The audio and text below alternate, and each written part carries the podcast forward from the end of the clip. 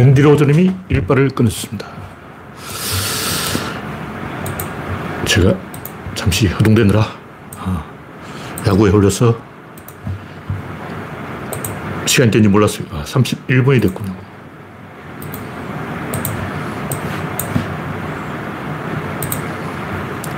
여러 참깨. 네.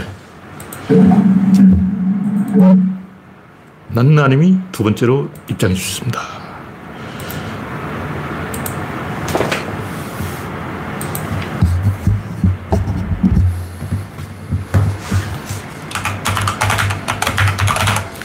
티보님 반갑습니다. 오늘은 4월 18일. 네. 비가 조금 왔는데 광주만 피해갔어요. 어, 전국적으로 비가 몇 미리씩은 온 것 같은데 광주는 비가 0미리 아, 이렇게 안 되는데 한번 이 강움이 들기 시작하면 희한하게 비가 그 지역만 피해가는 것 같아요. 한번 길이 그쪽으로 나면 계속 어, 전주에는 비가 오는데 광주에는 비가 0미리 왔습니다. 전주에는 몇 미리 왔나? 아, 전주는 0.4mm. 하필 딱 광주만 비가 피해가고 있어요. 작년 가을부터 나타난 현상.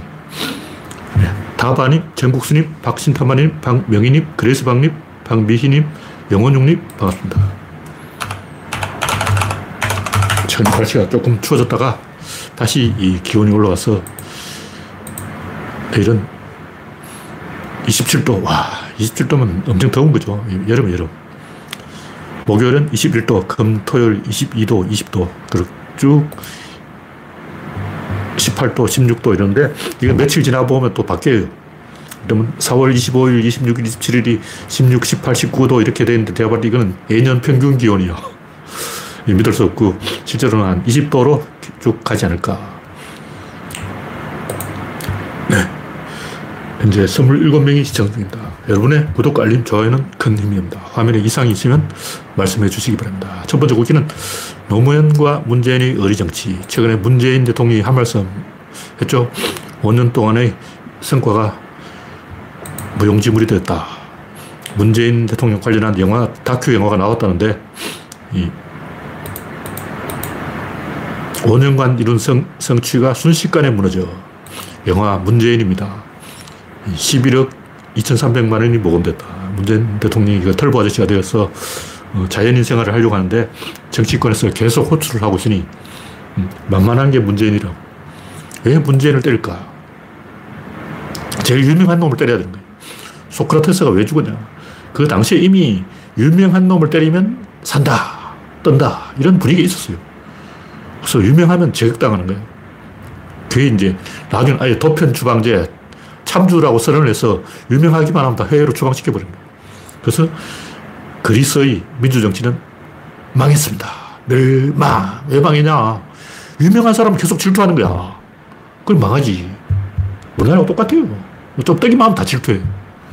김어준을 질투해가지고 진중권이 저러고 있고, 문재인을 질투해가지고 윤석열이 저러고 있고, 문재인이 지지율이 높으니까 얼굴에 먹칠만 하면 내가 대통령이다.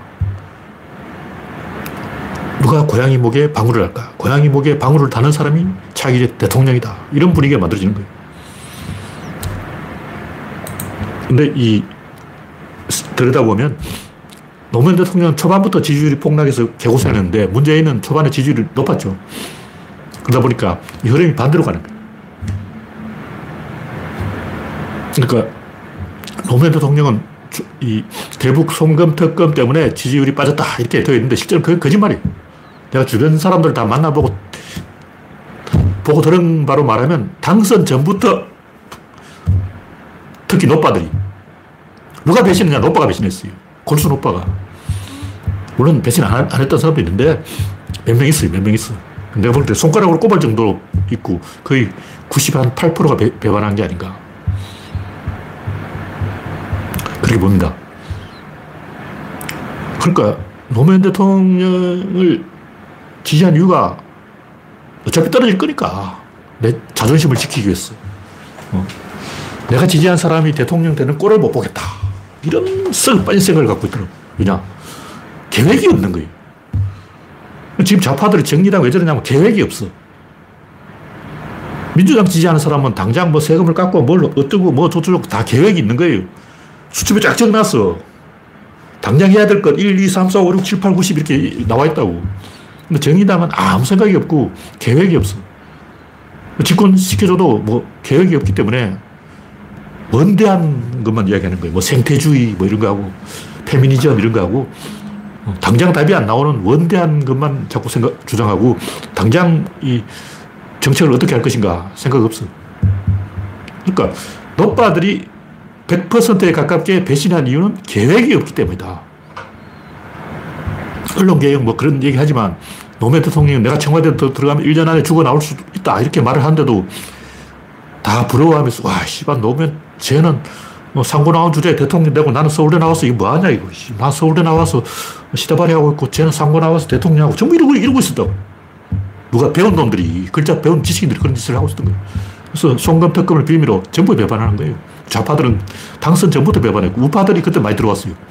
왜냐면 이라크 파병을 했기 때문에. 이 뒤바뀌었어. 전 노무현을 지지해야 될 사람 다 배반하고 지지하지도 않는 사람이 지지해버린 거예요. 이게 굉장히 위험한 거예요. 노무현 대통령 지지 기반이 없어요. 그냥 경상도 출신이면 경상도가 지지해야 되는데 경상도가 지지 안 해. 좌파가 지지해야 되는데 좌파가 지지 안 해. 우파표를 받아버리는 거예요. 그러니까 노무현 대통령은 지지해야 될 자기 고향인 경상도가 배반하고 좌파가 배반하고 나무가 있다면 이 나무의 기둥 뿌리가 썩어버린 거죠. 그 상태에서 우파의 표, 호남표, 이거는 도움이 안 되는 거예요. 왜냐? 얘들은 언제든지 갈아탈 수 있어. 왜냐면 우파들은 노무현이 탄핵당하고 이러니까 노무현 개인에 반한 거지 노무현의 이념에, 이념에 따라온 게 아니에요. 용병들이라고. 호남도 마찬가지. 노무현의 이념을 따라온 게 아니고 지역주의 때문에 경상도에 맞서다 보니 이렇게 된 거예요. 그런 사표는 조건이 붙어 있어. 수 털리면 바로 이거예요. 노무현 죽으면 예정돼 있었던 거예요. 살려면 대통령 안 하면 돼. 지금 생각해보니까 이것도 내시 균형이라고. 그 상황에서 차악을 계속 선택할 수밖에 없어. 그 차악이 계속 축적되면 이게 최악이 되는 거예요. 노무현 대통령이 만약 다른 길이 있었을까 없었어요. 만약 노무현 대통령이 대북 송금 특검을 거부, 이라크 파병도 거부, 계속 거부, 거부하면 지금 윤석열처럼 돼 있는 거예요. 노무현처럼 해도 지지율은 30%고 윤석열처럼 해도 지지율은 30% 똑같아. 무슨 얘기인지 아시겠죠?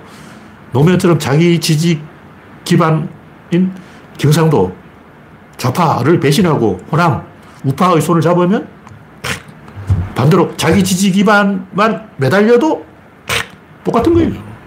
우리나라 정치 구조상 이렇게 바닥이 좁으면 닫힌 사회는 항상 이렇게 됩니다. 영웅이 등장하려면 열린 사회가 돼야 돼요. 노무현 대통령 이름이 정당 이름이 열린 우리당이라고 지었잖아요. 왜 열린 우리당일까? 이 닫힌 사회는 답이 없어. 닫힌 사회는 필연적으로 도라, 도마뱀이 자기 꼬리를 잘라먹고 문어가 제 살을 깎아먹고 자기 왼팔을 잘라야 되는 거예요. 자기 팔을 자르지 않고는 살아날 방법이 없 어. 만약에 여러분 사막에 고립됐다면 자기 피를 빼먹어야 돼요. 먹을 게 없는데 오줌을 마시고 그 다음 똥을 먹고 그 다음에 피를 빼먹는 거야. 그 다음에 자기 팔 잘라서 먹어야지. 뭐, 어떻게 하겠냐. 그러니까 문재인 또 반대로 됐어요. 문재인 초반부터 지지율이 너무 높았어. 박근혜를 탄핵시켰기 때문에 적폐청사. 그 상황에서 트럼프가 한번 털고 코로나가 한번 털고 윤석열이 한번 털고 최재형이 한번 털고 부동산 원전 얘들 다 털어가지고 결국 문재인 대통령도 어떻게 보면 좌파들 하자는 대로 한 결과 노무현 대통령은 좌파 말을 안 들은 결과 그렇게 됐고 문재인 대통령 좌파 말을 들은 결과 그렇게 됐어. 결과는 똑같아. 왜 그러냐. 내가 볼때 문재인 대통령을 내가 참모돼가지고 막 옆에서 문재인 대통령 코치한데도 별 뽀족할 수는 없었다고 봅니다. 물론 윤석열 같은 새끼 잘라야 되겠지만 결과는 비슷했다고 봐요. 이재명이라고 내가 볼 때 그렇게 썩 훌륭한 대선 후보는 아니에요. 물론 이재명 빠들은 이런 얘기 들으면 기분 나쁘겠지만 제가 봤을 때 이재명도 문제가 많고 윤석열은 문제가 더 많고 그 상황에서 이 문재인 대통령이 윤석열을 잘랐다고 해서 전수가 나오지는 않았고, 그, 그렇게 되면 지금과는 다르겠지만, 결, 결과적으로 비슷한 흐름으로 가지 않을까. 왜 안 되는 집안은 원래 안 돼요, 그게. 저 최근에 그, 발키리라는 영화를 봤는데, 작전명 발키리. 거기 보면 주인공이 탐 크루즈가 존나 재수가 없어. 하는 거다 꼬여. 손가락을 다쳐가지고 폭탄 조립을 예를 먹고 그러다 보니 폭, 폭약을 너무 적게 하고 하필 밑들러가 또 벙커를 옮겨버려요. 벙커에서 회의를 하기로 했는데 창문이 있는 다른 곳으로 회의장을 옮겨버리고 또 폭탄 가방을 놔뒀는데 다른 사람이 폭탄 가방을 책상 다리 뒤쪽으로 옮겨버리고 그러니까 재수 없는 일이 하나, 둘, 셋, 넷, 다섯 이렇게 계속 재수 없고 재수 없고 재수 없고 재수 없고 재수 없고 해서 결국 실패한 거야. 근데 나무위키 검색을 해보니까 처음에 그 계획을 입안한 두목이 누구냐? 그 사람 이름 딱 듣더니 어떤 사람이 아, 그 사람 하나면 보나마나 실패! 아, 가다만 했다는 거예요. 그러니까 좀 아는 사람들은 아, 그 보나마나 실패! 왜? 두목이 저 새끼잖아. 저 덩신 새끼가 작전을 짜는데 되겠냐고. 그러니까 딱 봐도 그 실패인 거야. 무슨 얘기를 제가 하고 싶은지 알겠죠? 언뜻 보면 이 작전명 발키리 그 실화예요. 실화가 계속 실패한 이유가 뭐냐면 재수가 옴붙어서 그런 거예요. 그러나 좀 많은 사람들이 보기에는 원래 그건 실패할 수 없는 작, 작전이다. 왜냐? 두목이 저 멍청이가 두목이야. 총두목 이름 딱 봤더니 아, 그 양반은 안 돼. 가담을 안 했다는 거야. 그러니까 우리가 우연이라고 보는 거는 사실 필연이에요. 일어날 일은 일어난다는 거죠. 진짜 고수라면 그 상황에도 맞게 또 대응 카드가 있었을 거예요. 재수 없어도 히틀러를 죽일 수 있는 그 대비를 해, 했어야 되는 거예요. 무슨 얘기냐면 제가 문재인 대통령이 참모라고 해서 문재인 옆에서 코치를 해도 별로 달라지지 않았을 거다. 이렇게 보는 거예요. 이게 내시 균형 이론이에요. 제가 내시 균형을 구조론적으로 해석하고 있는데 한 번 이 상황이 몰리면 차악을 선택할 수밖에 없다. 최악을 방지하기 위해서 차악을 계속 선택하다 보면 그렇게 된다. 그럼 최악이 뭐냐? 최악은 의리를 버리는 거예요. 조조가 이런 얘기를 했죠. 천하가 나를 배신할 수는 있어도, 아니, 내가 천하를 배신할 수 있어도 천하가 나를 배신하게 놔두지는 않겠다. 노무현 대통령 반대로 유권자가 나를 배신해도 나는 유권자를 배신하지 않는다. 문재인 대통령은 부하들이 나를 배신해도 나는 부하를 배신하지 않는다. 문재인 대통령도 몰린 거예요. 트럼프가 털었고, 코로나가 털었고, 부동산이 털었고, 원전이 털었고, 사방에서 이렇게 털어대니까 주가는 또 너무 올랐다가 너무 떨어지고, 이렇게 계속 악재가 터지는 상황에서 윤석열 자르고 그런 결정을 할 수 있었을까? 대부분 보면, 그때 윤석열 잘랐어 했어. 추미애를, 어, 법무부 장관 안 치고 윤, 아니, 윤, 윤, 검찰총장을 다른 사람을 안 치고 윤석열 검찰총장 잘라서 했어. 이렇게 생각하는 사람들은 제발 때 잘랐어도 윤석열 대통령 나왔어요. 그거는 이렇게 좁혀서 보는 거예요. 크게 시야를 넓게 보면 이렇게 가나 저렇게 가나 결과는 똑같다. 이게 에너지의 법칙이에요. 그냥 닫힌 사회이기 때문에. 열린 사회는 또 다릅니다. 열린 사회는 외부 변수에 의해서 지배되기 때문에 예를 들면 트럼프와 김정은이 회담을 잘 했다. 코로나가 싹 사라졌다. 경제가 좋아졌다. 삼박자. 부동산이 잡혔다. 사박자.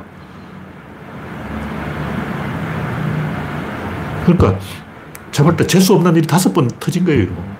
이렇게 재수 없으면 발키리 작전도 실패하고 문재인 대통령의 정권 재창출도 실패하는 거예요. 근데 이게 재수가 없어서 그런 게 아니고 원래부터 어, 필연적으로 에너지 법칙상 몰린 거예요. 한번 몰리면 그렇게 된다.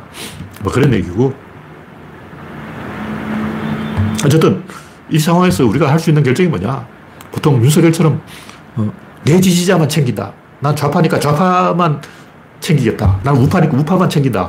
이렇게 하면 이렇게 되고 다시 살아날 수도 없어요. 사실 엄밀하게 따지면 박근혜하고 윤석열은 이어지는 게 없습니다. 노무현하고 문재인은 이어지는 게 있죠. 그러니까 노무현은 김대중의 후계자고 문재인은 노무현의 후계자인데 이재명은 문재인의 후계자가 되는 거예요. 당선된다면. 근데 박근혜하고 윤석열은 감옥에 쳐넣은 놈하고 쳐들어간 놈이잖아. 원수지. 자기 왼수가 지금 대통령 돼 있다고. 그 웃을 일이냐고. 우파들은 아무 생각이 없기 때문에 박근혜도 좋아, 윤석열도 좋아. 그러지만 걔들은 또라이라서 그렇고 조금 생각이 있다면 원수를 갚아야지. 윤석열은 박근혜 원수야. 계속성이 없는 거예요. 연결 고리가 없어. 그냥 다른 세력이야. 그 지갑 죽은 거예요. 외부인이 들어와서 용병이 들어와서 지갑 죽은 거지. 음, 그게 보수의 적자는 아니다. 그런 얘기죠. 근데 결론으로 보면 이, 이렇게 몰린 상황에서는 제로섬 게임을 하게 됩니다. 위닝 게임이 불가능해요. 그런 상황에서 어차피 제로섬 게임을 해야 된다면 내가 죽고 후배가 사는 노무현과 문재인의 선택을 해야 된다. 그런 얘기죠. 다시 살아나게 돼 있어요. 왜냐하면 의리를 지켰으니까. 윤석열처럼 의리까지 잃어버리면 이제 남는 게 없죠. 다음 곡기는 3단계 계단식 추락. 네. GJ리님, 올리원님, 살롬님, 이영수님, 반갑습니다. 이제 59명이 시청 중입니다. 여러 번 이야기했지만, 원래 초반에는 이 허니문 기간이라고 해서 한 6개월간은 언론도 잘 써줍니다. 그 지지율이 올라가게 되어 있어요. 문재인도 초반에 한 70% 지지율, 김정삼은 초반에 한 90%, 김대중 대통령도 지지율 초반에 괜찮죠. 이명박은 초반부터 꼬라박았고, 윤석열도 초반부터 꼬라박았는데, 왜 이렇게 됐냐면, 신고식, 신고식. 사람 그 자체가 검증이 안 됐기 때문에, 검증된 사람이 아니라, 그리고 이상한 사람이 대통령 됐기 때문에 받쳐주는 지지 기반이 없다는 거죠. 다시 말해서 이, 윤, 이명박이나 윤석열 공통점은 여의도 정치인이 아니야. 외부에서 들어온 용병이라고. 용병이기 때문에 지지 기반이 없고 지지 기반이 없다 보니 실력 없고 실력 없다 보니까 신고식이 들어가 버린 거예요. 그러니까 초반 한 6개월은 지지 높아야 되는데 초반부터 꼬라박은 것은 이게 신고식이라는 거죠. 그 이유는 지지 기반이 없어서 그렇다. 근데 다시 지지율이 서서 올라가서 그 다음 6개월은 윤석열이 30%를 회복했죠. 20%까지 떨어졌다가 30%까지 올라갔는데 지금 다시 또 20% 떨어졌다고. 그러면 신고식 끝나고 아, 이제 신고식도 이제 지쳤고 이제 좀 봐주자. 지켜보자. 어차피 5년 해야 되잖아. 뭐 이런 표가 보수 총집결로 나타나서 한 30%까지 회복했는데 왜냐하면 윤석열은 지지하지 않지만 국힘당은 지지한 사람들이 모인 거예요. 윤석열까지 마시 가버리면 국힘당 정권 재창출도 불가능하기 때문에 윤석열이 미워도 국힘당을 봐서 지지하는 척 해주자. 이게 한, 지난 6개월이란. 지금 다시 30% 떨어지는 건 이러다가 국힘당 또 망한다. 어, 윤석열 때문에 국힘당이 망한다. 이런 인식이 생긴 거예요. 그래서 국힘당 지지자들이 지금 특히 대구, 경북 중심으로 지지율이 추락하고 있어요. 왜 그러냐. 정광훈이 누구냐고. 개신교잖아. 근데 박근혜가 동화사 절을 참배했어요. 박근혜는 왜 동화사 절을 참배하고 윤석열은 왜 정광훈한테 끌렸나. 불교하고 기독교라고. 그러니까 경상도 표를 얻으려면 불교 표를 얻어야 돼요. 동화사에 가서 윤석열이 지금 참배해야 돼요.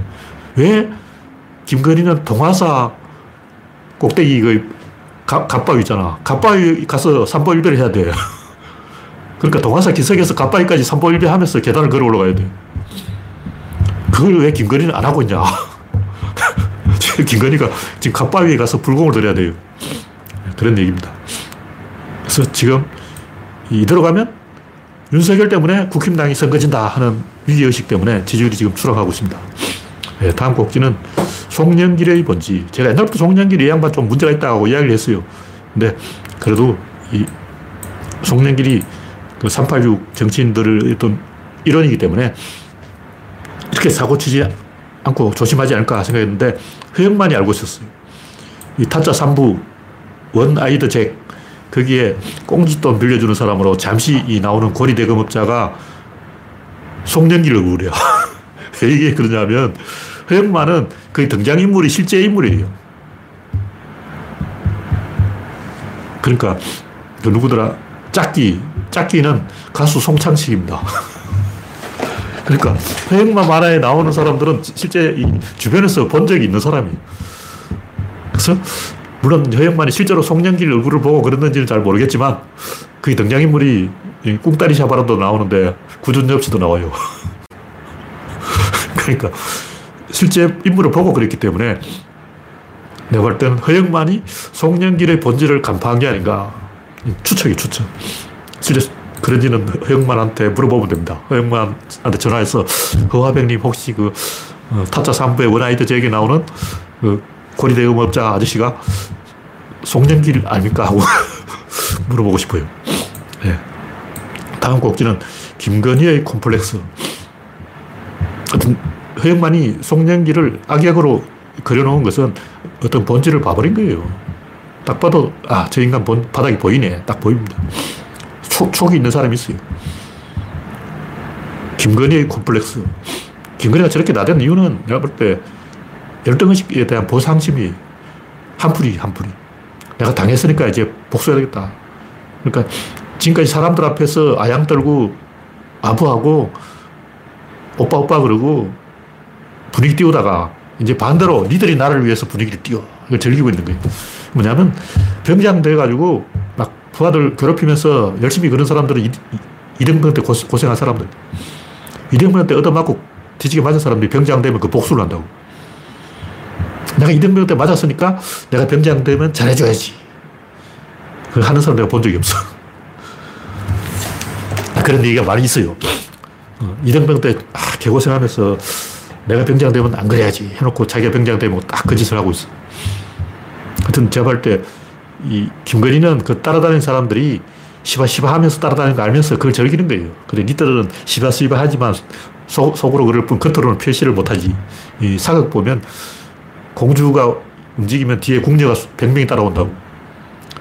왕비가 한번 행차하면 뒤 궁녀가 이래가지고 뭐 하나씩 들고 따라오는 거예요. 그 중에 한 명이 뭘 들고 오냐면 요강을 들고 와. 거기에 보면 모기 쫓는 담당, 뭐 무슨 담당, 걸레 담당, 휴지 담당 다 있어요. 그리고 그 요강에 뿌리는 볏짚 담당도 있고 그 다 따라다니는데 이유가 있다고. 왜 국녀들이 막 이렇게 고개 숙이고 따라다닐까? 상에 보면 빈손으로 따라다니는데 빈손으로 다니면 안 되고 다 하나씩 들고 있어야 돼요. 자기 담당이 다 있는 거야. 빗자루 들고 막 칼 들고 도마 들고 막 어, 과일 들고 다 하나씩 들고 따라, 따라다녀야지 아무것도 없이 빈손으로 쫄래쫄래 따라가면 어쩌냐고. 그러니까 김건희도 그렇게 사람을 몰고 다니는 재미로 저 짓거리를 하고 있다. 그냥 한풀이를 하고 있다. 지금까지 그 비굴한 짓을 많이 했기 때문에 다른 사람에게 그걸 시키고 있는 게 악마성이 있는 거죠. 곡지는 정광훈의 폐기. 아까 얘기해버렸는데 박근혜가 왜 대구 동화사를 저를 찾겠는가. 하여튼 국힘당이 개신교에 끌려다니는 모습을 보면 대구가 국힘당을 버려요. 물론 그래봤자 완전히 버리지 못하겠지만 왜냐하면 선택의 여지가 없어. 대구 사람들도 내시 균형에 몰려있다고. 최악을 피해서 최악을 선택하는 거예요. 전형적으로 대구 사람들이 계속 어, 내시 균형의 법칙에 지배돼서 계속 차악을 선택하고 있는 게 이명박한테도 시바시바 하면서 이명박 찍고 시바시바 하면서 박근혜 찍고 시바시바 하면서 윤석열 찍는 거예요. 신뢰하지 않으면서 찍는다고. 왜냐하면 선택의 여지가 없어. 도둑들이 단결이 오래 안 가죠. 은행을 털 때는 단결하는데 은행 털고 난 다음에는 도둑들이 서로 총질을 한다. 제가 볼 때 뭐 휴거되면 22조 원 떼먹어 된다. 이렇게 전공을 떠드는데 이건 사기죄예요. 사기죄. 사기선동죄라고 네. 다음 곡지는 백종원의 실패. 뭐 여러 번 얘기했지만 사람을 건드릴 때는 조심해야 돼요. 그러니까 아까 얘기했듯이 닫힌 게냐 열린 게냐. 일단 내가 선생이고 제자들을 가르칠 때는 다친 게예요. 내가 아버지고 내 자식들을 가르칠 때는 다친 게라고. 근데 예산시장 상인은 열린 게라고. 열린 게에서는 이게 안 먹히는 거예요.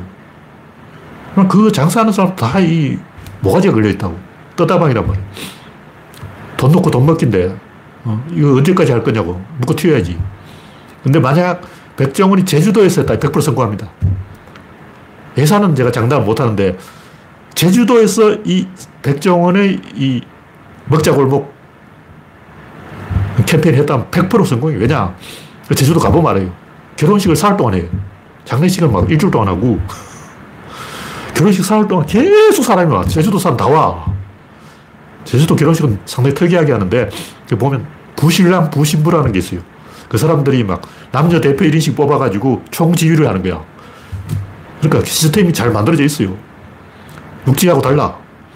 그렇기 때문에 제주도 사람들은 그 동네 다 아는 거야. 다 알기 때문에 누가 이 바가지를 씌우고 누가 배신을 하고 누가 뒤통수를 친지 다 아는 거예요. 그래서 백종원의 그 이런 예산시장 프로젝트를 제주도에서 했다면 100% 인성공 보장. 닫힌 사회냐, 열린 사회냐. 근데 백종원 씨가 대통령이 나오겠다. 국회의원 나오겠다. 예산을 지역구로 해서 국회의원 금배지를 한번 달아보겠다. 그럼 제가 납득합니다. 아, 그죠. 그래, 국회의원 해봐. 백종원을 제가 정치 실험을 반대하는 게 아니고 이게 정치예요, 정치.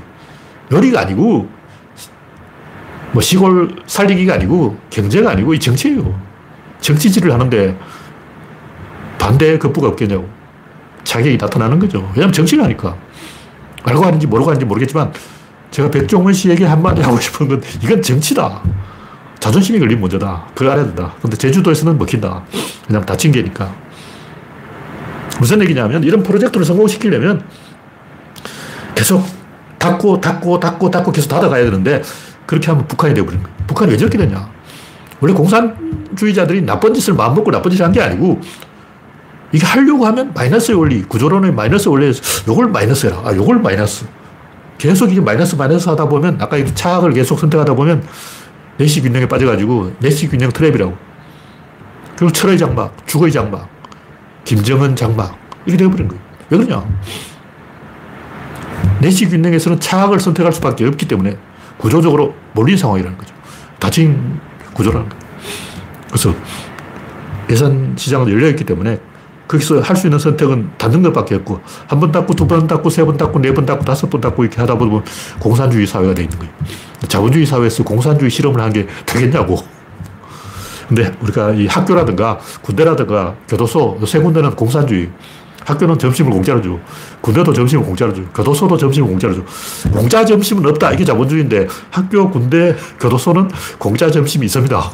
근데 예산시장 프로젝트는 이 공짜 점심을 주겠다는 거 아니야. 백종원이 공짜 점심을 주겠다. 그런데 과연 공짜 점심이 있겠는가? 자본주의에 도전하는 거예요. 잘해봐. 백종원 사회주의자 아저씨. 자본주의 한번 쏴봐. 근데 알고 가는지 모르고 가는지 자기가 사회주의자라는 걸 알고 있는지 제가 궁금한 거예요. 백종원을 비판하는 게 아니고 백종원 좋은 사람이야. 근데 그게 사회주의 실험이라는 걸 알고 해라는 거죠. 자본주의 실험은 어떻게 하냐? 추리는 거예요. 자본주의 실험은 그 시장 상인들 100명을 모아놓고 일단 50명 추려. 너희들 꺼져. 다시 25명 꺼져. 다시 12명 꺼져. 이렇게 해서 마지막 한 명만 남겨요. 그렇게 하면 성공합니다. 그게 자본주의 실험이에요. 네, 다음 곡지는 잘 먹는 한국인. 이건 뭐 제가 여러 번 얘기했는데 황교익 같은 사람이 이 음식 평론을 하려면 음식 철학이 있어야 된다. 제가 볼때 황교익 이 사람은 음식 철학이 없어. 우리나라 음식은 잘 먹는 음식이 맛있는 음식이 아니고 음식이 맛있어야 되는 게 아니고 사람이 그 음식을 잘 먹어야 돼. 예를 들면 돈베기 먹을 수 있어? 홍어 먹을 수 있어? 뭐 신김치 먹을 수 있어? 아구, 아구탕, 아구찜 먹을 수 있어? 근데 못 먹는다는 사람이 말이야. 못 먹는 게 권력이야. 유세 떠는 거죠. 난 못 먹어, 안 먹어, 안 먹어, 안 먹어, 안 먹어. 이렇게 유세를 떠는 거예요. 우리 사회에 어쩌다 보니까 나는 뭐 고기를 안 먹어. 나는 뭐를 안 먹어. 나는 할랄 음식만 먹어. 어휴. 칭하의 우상스. 그 양반 이상한 걸 뿌려가지고 나는 우유도 안 먹어. 석가모니는 우유를 먹었는데 석가모니 제자라는 사람이 나는 우유도 안 먹어. 이런 짓을 하고 있는데 다른 나라 전 세계적으로 보면 대부분 사람 입맛을 고정시켜 놓고 음식을 거기에 맞추는 거예요. 근데 한국 사람은 반대로 사람이 입맛을 변화시켜서 다양한 코스에 도전하게 돼 있어요. 외국 사람이 한국 사람 깻잎 먹는 걸 이해를 못 해요. 깻잎 그거 왜 먹냐고. 그거 뭐 풀이잖아, 풀. 풀을 왜 먹지? 향이 좋은 것도 아니고. 어. 근데 깻잎, 상추보다는 저는 깻잎을 더 좋아하는데, 왜냐면 상추를 씹으면 물이 나와요. 물컹해서 고기 맛을 그 물타기 돼버려요.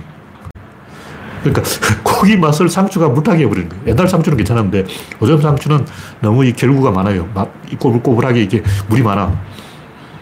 근데 깻잎은 씹으면 아삭 하는 소리가 나죠.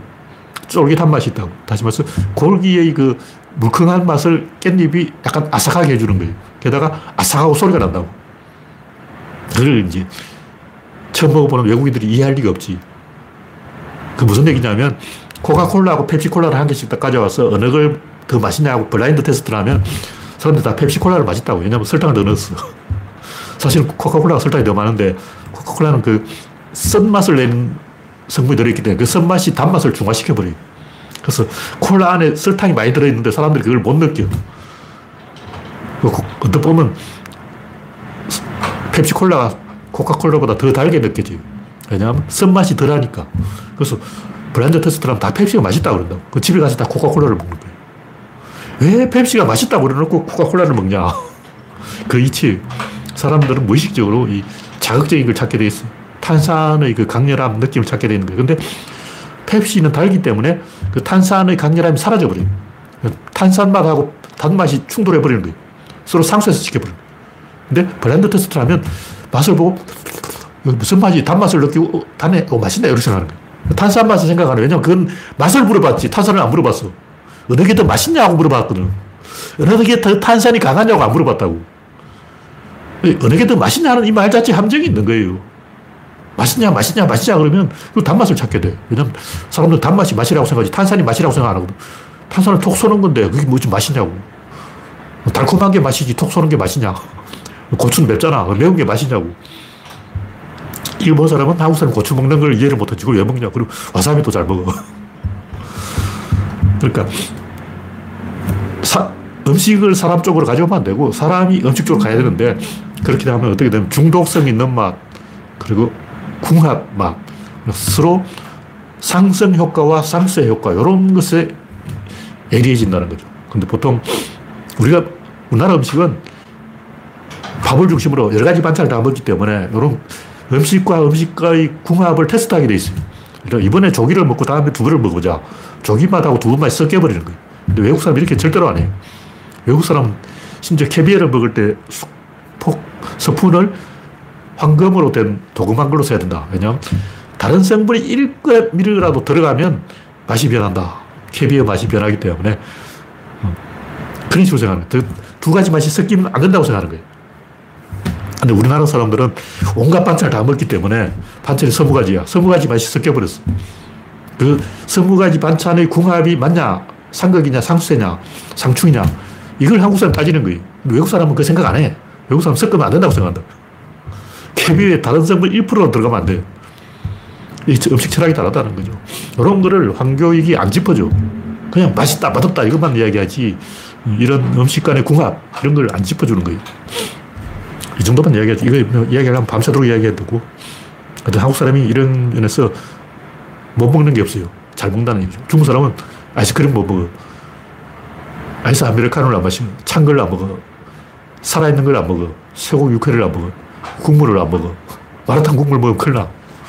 안 먹는 게 너무 많기 때문에 이게 안 좋은 거다. 그런 얘기죠. 네, 다음 곡지는 초기 신라사의 수수께끼. 뭐 별로 중요한 얘기는 아닌데 제가 이런 얘기를 기록용으로 남기나요. 누군가의 검색하는 사람이 있으면 검색까지 더라고. 초기 신라사는 한 1세기부터 한 3세기까지는 믿을 수가 없어요. 근데 왜 믿을 수가 없냐면 그 당시 아무도 모르는 사람들이 기록을 뭐 1월 달에 뭐 했고 2월 달에 뭐 3월 달에 우박이 왔고 4월 달에 해성이 떨어졌고 5월 달에 운석이 충돌하고 뭐 이런 걸 신라 사람들이 다 달력에 적어 놨겠냐고. 근데 삼국사기 보면 뭐 어, 박해끝에 건세관 때부터 1월 달에 무서운 일이 있고 2월 달에 우박이 왔고 3월 달에 설이가 왔고 5월 달에 왜군이 왔고 6월 달에 벼락이 떨어졌고 7월 달에 누리떼가 번성했고 8월 달에 황사가 왔다 다 써놨는 거예요. 그걸 믿을 수 있습니까? 그못 뭐 믿지. 그건 난 이해를 한다고. 근데 김부식이 날조를 했다. 또는 연대를 소급해서 끌어올렸다. 이건 내가 볼 때, 물론 그럴 수도 있어요. 그럴 수도 있는데, 학자라는 사람이 그런 얘기를 태연하게 한다면 학자 자격이 없어. 그런 소를 태연하게 하는 사람은 학자 자격이 없는 거야. 모르면 모른다고 해야지. 나는 모르니까 모른다고 그래. 나 솔직히 삼국사기 초기를 안 믿어요. 안 믿는데, 왜냐면 그때 한 번도 모르는 놈들이 뭘 그걸 다 써놨어. 흉노족이 뭘 알아가지고 써놨냐고. 고조선은 원래 흉노의 왼팔이기 때문에 중국 한족하고 안 친해요. 그렇기 때문에 그 신라의 지배층은 그 흉노인지 고조선의 유민인지 어느 쪽이든 그 중국하고 안, 안 친하기 때문에 한 번은 잘 모른다고. 어쨌든 경주 주변에서 뭐 근천, 경산 이런 데서 이 중국 한나라 거울이 많이 발견돼요. 이게 뭐냐면 낭랑한테 받은 거예요. 무슨 얘기냐. 삼국사의 초기에 보면 사로국과 낭랑이 전쟁을 했다는 거예요. 근데 낭랑은 저 북쪽에 있고 사령국은 이 기퉁에 있는데 그 사이에 나라가 10개 더 있는데 어떻게 전쟁을 하냐. 믿을 수 없다. 그건 진짜 무식한 놈이에요. 옛날 사람들 그거 잘 몰라요. 저, 저놈이 낭랑인지 알게 뭐야. 또 말갈족이 없는데 예족이 쳐들어왔죠, 예족. 동해도 있고 그냥 예도 있는데 강원도는 예족이 있었고 그 강원도 동해안 함흥 이쪽에는 동해가 있었어요. 근데 예족이 쳐들어온 걸 말갈이 쳐들어왔다고 써놓은 거예요. 왜 그러냐. 알게 뭐야. 원래 잘 몰라요. 남은 나라 잘 몰라. 일본 사람들은 가야는 전부 임나국이라 써나. 근데 임나라는 게 금강국일 때도 있고 알라국일 때도 있고 반파국일 때도 있고 존나 많아요. 임나가 여러 개야. 근데 한반도 안에서 임나는 계속 변하는데 일본 기록엔 다 그냥 임나, 임나, 임나, 다 임나로 해놨어. 일본은 뭘 알겠냐고. 일본의 한반도 사정을 어떻게 알아? 모르니까 그냥 가야에서 무슨 일이나 무조건 임나라고 써버리는 거예요. 그 일본놈이 몰라서 그런 거지. 그럼 신라 사람이 뭘 알아서 역사를 제대로 기록했겠냐고. 박해커스 시대에 뭘 알아. 그러니까 구조론적인 관점에서 역사를 봐야 된다. 그러면 뭐냐면 철기가 언제 등장했냐. 등자, 말한장이 언제 등장했냐. 어떤 무기로 싸웠냐. 이걸 봐야 되는 거예요. 무역을 어떻게 했냐. 그래서 재미있는 포인트가 있는데 중국이 흥할 때는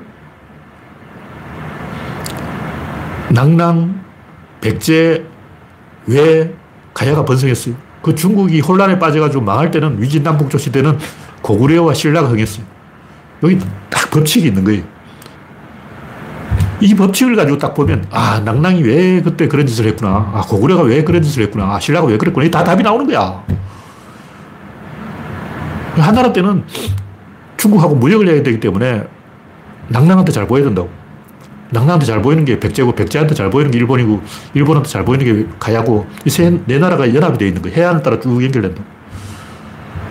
근데 신라가 그걸 계속 방해하는 거예요. 왜냐면 동해안은 신라가 다 먹어버려. 동해는 한번까지 쭉 사람들이 배 타고 왔다 갔다 하면서 해안을 다 먹어버리기 때문에 일본인 입장에서는 신라가 굉장히 눈에 가시죠. 그러니까 무역 분쟁이라고. 그냥 외국가 쳐들어왔다. 기록에는 그렇게 써놨지. 이게 무역 분쟁이라고 삼국사기에 안 써놨어. 근데 관계토 대왕비를 보면 왜를 엄청 많이 언급해놨어요. 왜 한반도 이야기 안 하고 자꾸 외국 이야기를 해놓냐고. 남나라 이야기 왜 나? 그는 관계토 대왕의 이 무역 루트 이걸 방해하는 게 일본이기 때문에 일본과 백제를 제압하려면 관계토 대왕이 신라하고 연합을 해야 되고 다 이유가 있는 거예요. 이런 그 구조 관점에서 역사를 봐야 되는데 대부분 그냥 삼국사기 초기 기록은 믿을 수 없어, 믿을 수 있어, 믿을 수 없어, 믿을 수 있어, 뭐 이러고 있어. 어린애도 아니고 왜 구조 관점으로 안 보냐. 구조 관점으로 보면 기록이 부실한 건 맞는데 예를 들면 3월에 해성이 떨어졌다. 그건 못 믿어요. 그 어떻게 알아.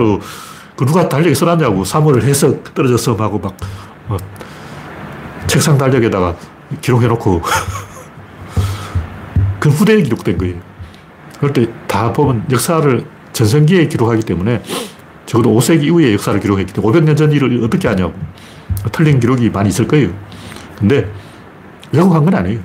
물론 왜곡했을 수도 있어. 근데 억지로 조작한 건 아니에요. 김부식이 조작했거나 역사를 소급한 게 아니고 옛날 사람들이 제대로 된 기록을 안 남겨놔가지고 역사 기록할 때 헷갈려가지고 좀 엉터리로 쓴 게 제가 봤을 때는 이게 상당히 엉터리로 쓴 게 많아요. 왜냐하면 신라 사람들이 저놈들이 낭랑인지 백제인지 말갈인지 알게 뭐야. 저쪽에 쏘면 서쪽에 쏘면 대충 너희들 백제 따까리 아냐? 북쪽에 쏘면 너희들 낭랑 따까리지. 동쪽에 쏘면 너희들 말갈 따까리지. 뭐 이렇게 보는 거예요. 왜냐하면 중국도 마찬가지, 일본도 마찬가지. 고려가 망한 다음에도 중국에서는 조선을 계속 고려라고 부르고 일본에서도 계속 고려라고 불러요. 그래서 코리아가 됐잖아. 고려가 망한 지 언젠데 계속 어, 코리아라고 부르냐고. 진나라가 망해도 중국은 차이나요. 그렇기 때문에 다른 나라의 사정을 잘 모르기 때문에 그런 식으로 기록한다. 그런 얘기죠. 네. 마지막으로 아이디어의 시스템. 시스템적 아이디어. 자동차가 고장나면 수리를 해야 돼요. 비행기가 고장나면 어떻게 되냐. 죽죠. 비행기가 고장나면 수리를 하는 게 아니고 사망이에요, 사망. 자동차는 고장나고 난 다음에 수리를 하는데 비행기는 고장나기 전에 수리를 해야 된다. 이게 시스템의 차이라는 거예요. 그런 식으로 근본적으로 이 방향이 다르다. 전략이 다르다. 개념이 다르다. 이런 게 있습니다. 근본들 이쪽을 못 거냐, 이쪽을 못 거냐. 이게 다른 거예요. 근데 이 차이가 굉장히 중요하다는 걸 사람들이 잘 몰라. 제가 여러 번 얘기했지만, 테슬라와 에디슨. 어떤 보면, 테슬라가 훨씬 더 기술적으로 앞서 있고, 에디슨은 하는 짓이 전부 사기꾼이고, 막, 야비하고 그런데, 조금 더 이 높은 레벨에서, 레벨에서 보면, 에디슨이 한 수 위에, 아는 사람만 아는 거예요. 스티브 잡스가 워즈니악보다 한 수 위라고. 워즈니악은 뛰어나긴 하지만, 그냥 기술자고, 개념을 정립하는 사람은 스티브 잡스라고. 기술이 없을 뿐. 개념 정립이 더 뛰어나다는 거죠. 일단 독일 전차 T는 굉장히 기술적으로 앞서 있지만, 소련 전차 T-34는 대량 생산이 가능하고 속도가 빨라. 근데 여기서 어떤 보면 양질 전환처럼 보여가지고, 아, 소련이 양으로 승부했구나. 아니에요. 그 양을 생산할 수 있는 공장이 질이라고. 전차는 양이야. 전차 3만 대로 밀어버린 거죠. 근데 그 전차 3만 대를 생산할 수 있는 생산력, 그건 질이죠. 질이 다른 거야. 독일군은 철이 없어, 철이. 철광이, 철광산이 없어. 석유도 없어. 자원이 없는 거야. 질이 없는 거지. 질은 결합한다고 했잖아. 결합이 안 돼. 철강 있어야 되고, 석탄 있어야 되고, 석유 있어야 되고, 어, 온갖 희귀 금속 있어야 되는데, 독일 땅에 그 희귀, 희, 어, 희토류가 있냐고. 없잖아. 중국은 다 있다고. 우리는 중국은 쪽수가 많으니까 양으로 정도 아니에요. 중국은 히토류가 있어. 쪽수, 질이 있는 거예요. 결합이 된다고.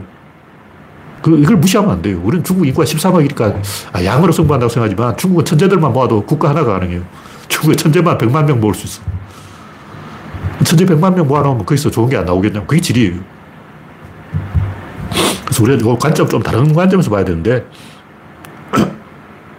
뭐 여러 번 얘기했지만 프랭크 로이드 라이트의 낙수장에는 68개의 건축 아이디어가 사용되어 있다. 자연인은 몇 개냐? MBN 자연인 프로그램에 나오는 자연인들은 어, 그래야 약초나 캐고 담금주나 만들고 효소나 다, 만들고 이건 다 표절이 표절. 무슨 얘기냐면 만화가들도 어떤 캐릭터 하나만 잘 잡으면 그때부터 대량 생산이 돼요. 제가 항상 예를 든 게 고행성. 한번 캐릭터 나오니까 그때부터는 자동으로 만화 공장 공장장이 되어버린 거예요. 이거 처음 시작한 사람이 박봉성이. 처음에는 막 만화 한 편 그리기 어려워요. 근데 한 번 캐릭터가 잡히면 어, 자기 표절로 수백 편을 그려요. 외국 소설가들도 마찬가지. 나중에는 소설 공장 공장장이 되고. 빅토르 위구가, 아니, 위구 아니고, 그 누구지? 본테 크리스토 백작. 누구죠? 그 양반이 그런 짓을 했는데. 아, 아 알렉산드르 디마. 양반 흑인이 흑인. 근데 이 양반은 소설 공장 공장장이 돼가지고 부하 직원 수십 명을 고용해놓고 자기가 쓴 소설을 안 읽어봤어. 그래서 자기 아들이 이 디마가 죽기 전에 그 아버지 그 소설 마지막 결말은 이렇게 되었습니다. 그러니까 아버지가 죽으면서 아, 소, 결말이 그렇게 됐구나 하고 죽은 거예요. 그러니까 자기가 쓴 작품 결말을 자기가 모르는 거죠. 왜냐면 소설 공장 공장장이라 가지고 근데 이 양반은 우리가 알렉산드르 디마를 비판할 수 없어요. 여러분, 그게 질이라고. 질은 결합한다 했잖아. 작가 뭐고, 어, 소재 뭐고, 아이디어 뭐고, 이렇게 모아가지고 공장을, 소설 공장 차리는 거예요. 근데 내가 볼때 빅토르 이거도 비슷해서 양반도 공장장이야. 양반도 장발장 그 이야기 보면 굉장히 그 많은 아이디어가 들어가 있는데 이 양반이 어떻게 그렇게 공부를 많이 해가지고 그 별의별 걸 다 알고 있어. 백화, 사, 백, 백과사전이 백과사전. 걸어다니는 백과사전이. 과연 빅토르 위그가 사전 조사를 그렇게 많이 해서 걸어다니는 백과사전 정, 될 정도로 지식을 쌓은 다음에 소설을 쓴 게 아니에요. 내가 볼 때, 야, 너 조사해와. 너 수도원에 가서 수도원 시스템 알아봐. 프랑스 수도원의 역사, 소설에 다 나오는 거예요. 왜 장발장 소설에 그 수도원에 대한 이야기 그렇게 자세하게 나오냐. 어. 빅토르 이거 한게 아니고 부하 직원 보내가지고 어, 만화가들도 그런 거 합니다. 한번 공장 차려놓고 도, 공장 돌리는 거예요. 이런 이 시스템에 대한 인식은 우리가 좀 없기 때문에 그 시스템을 돌리는 사람을 제가 반치한다고 생각하거든, 반치. 근데 알고 보면 그게 진짜 창의력이죠. 왜냐면 틀이 고정된 상태에서 내용을 채우는 건 알고 보면 전부 표절이에요. 어떤 문제가 주어져 있고 이 문제를 좀 색다르게 풀었다 해도 그게 표절이야. 거의 99.9%는 복수극이죠. 복수극을 깨야 돼. 복수극이 아닌 형태로 드라마를 만들어야 돼. 그, 그러면 시스템을 깨야 돼요. 그리고 그게 반칙처럼 보이는 거예요. 그걸 한 사람이 누구냐 하면 에드거 앨런 포입니다. 양반은 시의 형식을 깨버렸어요. 시라는 것은 시청자들에게 행복하게 감동을 주기 위해서 신금을 울리는 아름다운 단어를 제공하는 것이다. 이, 이 그런 형식을 깨버린 아주 어물하고 어, 묵직하고 어, 그런 시를 써버린 거죠. 일부러 그렇게 한 거예요. 200과 두부. 200은 이 양귀비를 찬양하는 시라는 것은 미녀를 찬양하는 게 시다. 두 번은 반대죠. 진정한 시는 천하를 걱정하는 거지. 미녀 찬양, 이거는 어용 시인이지. 이건 시도 아니야. 그러니까, 롱펠로우하고 이 에드가 롱포는 서로 이렇게 암숙이라 가지고 저 새끼 저거는 시도 아니야. 그러고 서로 네가 시인이냐. 그러고 롱펠로는 인생 찬가. 이게 시야. 시라는 것은 찬양이야. 찬송가. 교회 가서 뭐하냐? 찬양하잖아. 시는 인생 찬양. 그게 바로 시라고. 에드가 롱포는 야, 그게 아버지 시냐? 아양 떠는 거냐? 어? 그건 기생 오라비 짓이고, 시라는 것은 우울하게 고개 푹 숙이고 창백한 얼굴로 세상이 망했다. 이게 시라. 그러니까 세상을 바라보는 관점이 완전히 180도로 반대되는 거예요. 서로 롱펠로와 일포는 서로 넌 시다, 시인도 아니야 하고 깠어요. 근데 그런 식으로 틀을 깨버린 거예요. 틀을 깨는 게 싫어하는 거죠. 그게 진짜죠. 틀에 맞추어 놓고 그 틀에 99.999% 순도로 접근하는 게 예술이다. 그거는 고전주의 관점이고 그 틀을 깨는 게 인상주의. 틀을 깨는 과정, 때려 부수는 과정이 강한 인상을 주는 거죠. 근데 이게 반칙처럼 보이는 게 알렉산더가 매듭을 풀으라고 그러고 칼로 잘라버려. 이 반칙이죠. 오타니가 지금 이도류를 하고 있지만 미야모토 무사시는 칼 부자를 두고 이도류를 하는데 이건 무사시만 할 수 있어요. 왜냐? 양반 거인이 거인. 덩치 존나 커. 오타니도 덩치가 큰데 팔이면 워낙 세가지고 칼 두 개를 동시에 들고 할 수 있는데 보통 사람은 이 칼이 무거워서 그렇게 못합니다. 칼두 개를 들고 힘이 없어서 못해. 이건 미야모토 무사시만 할 수 있는 거예요. 반칙이지. 어.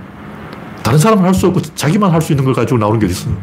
이런 식으로 이 남은 할 수 없는 틀을 깨는 어, 시스템을 만드는 이런 창의가 진정한 창의다. 공장을 돌리는 게 오히려 진정한 창의다. 이런 얘기예요.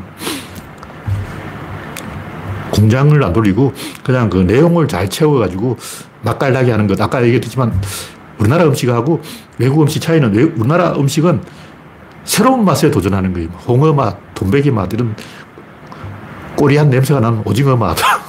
외국 사람, 아, 이게 발냄새 나는 오징어를 왜 먹지? 하고 어, 안 먹지만 그런 강한 맛에 도전하는 게 어, 진정한 직도락이다. 이게 한국 사람 관점이고 반대로 외국인은 내 입에 달콤한 말랑말랑하고 부드럽고 쫄깃쫄깃하고 어, 쫄깃쫄깃하면 안 돼. 그것도 한국인이고 아이스크림처럼 입에서 살살 녹는 그것만 찾는 거죠. 입맛을 고정시켜 놓고 거기에 99.99까지 접근하는 게 외국 음식의 관점이고 반대로 입맛 자체를 변화시키는 것이 틀을 깨는 것이 한국 음식의 관점이다. 이게 발상 차이가 있다. 시스템 차이가 있다. 시스템을 깨는 게 시스템, 창이다. 이런 얘기를 하는 거예요. 네, 오늘 얘기는 여기서 마치겠습니다. 참석해주신 82명 여러분 수고하셨습니다. 감사합니다.